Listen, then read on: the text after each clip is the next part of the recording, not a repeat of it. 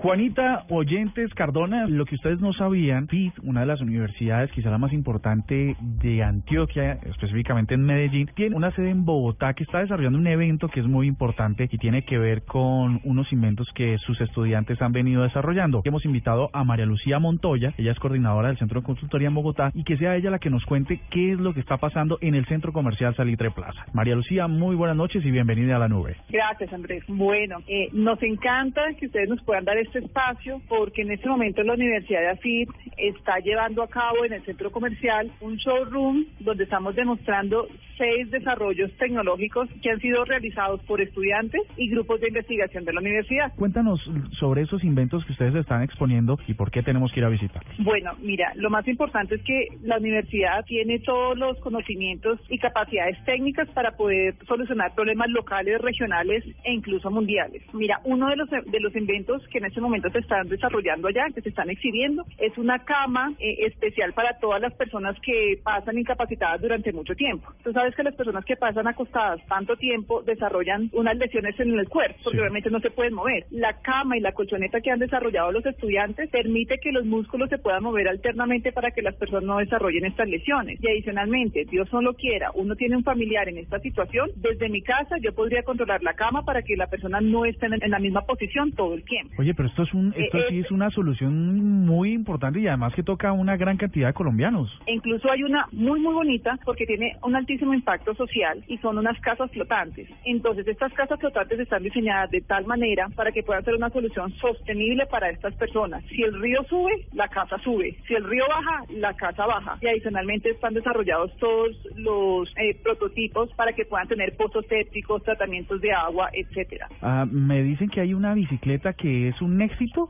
Creo que eso es el que más le ha gustado a todas las personas porque, como tú sabes, todas las ciudades y las grandes ciudades del mundo tienen el problema de movilidad. Entonces, la idea que han desarrollado los muchachos es poder realizar bicicletas eléctricas, scooter eléctricas que puedan ser una solución para él. Pero lo más importante es que son soluciones hechas a la medida del latinoamericano. Nosotros tenemos unas características, unos pesos diferentes, unas medidas diferentes y adicionalmente muchos de nuestros terrenos son montañosos. Entonces, cuando ustedes toman una bicicleta eléctrica y quieren subir una loma, les puedo asegurar que las bicicletas que fabricamos entre Motion y, así van a llegar bien arriba. Sí, porque uno se pensaría que le toca bajarse y empujar la bicicleta para que llegara, ¿no?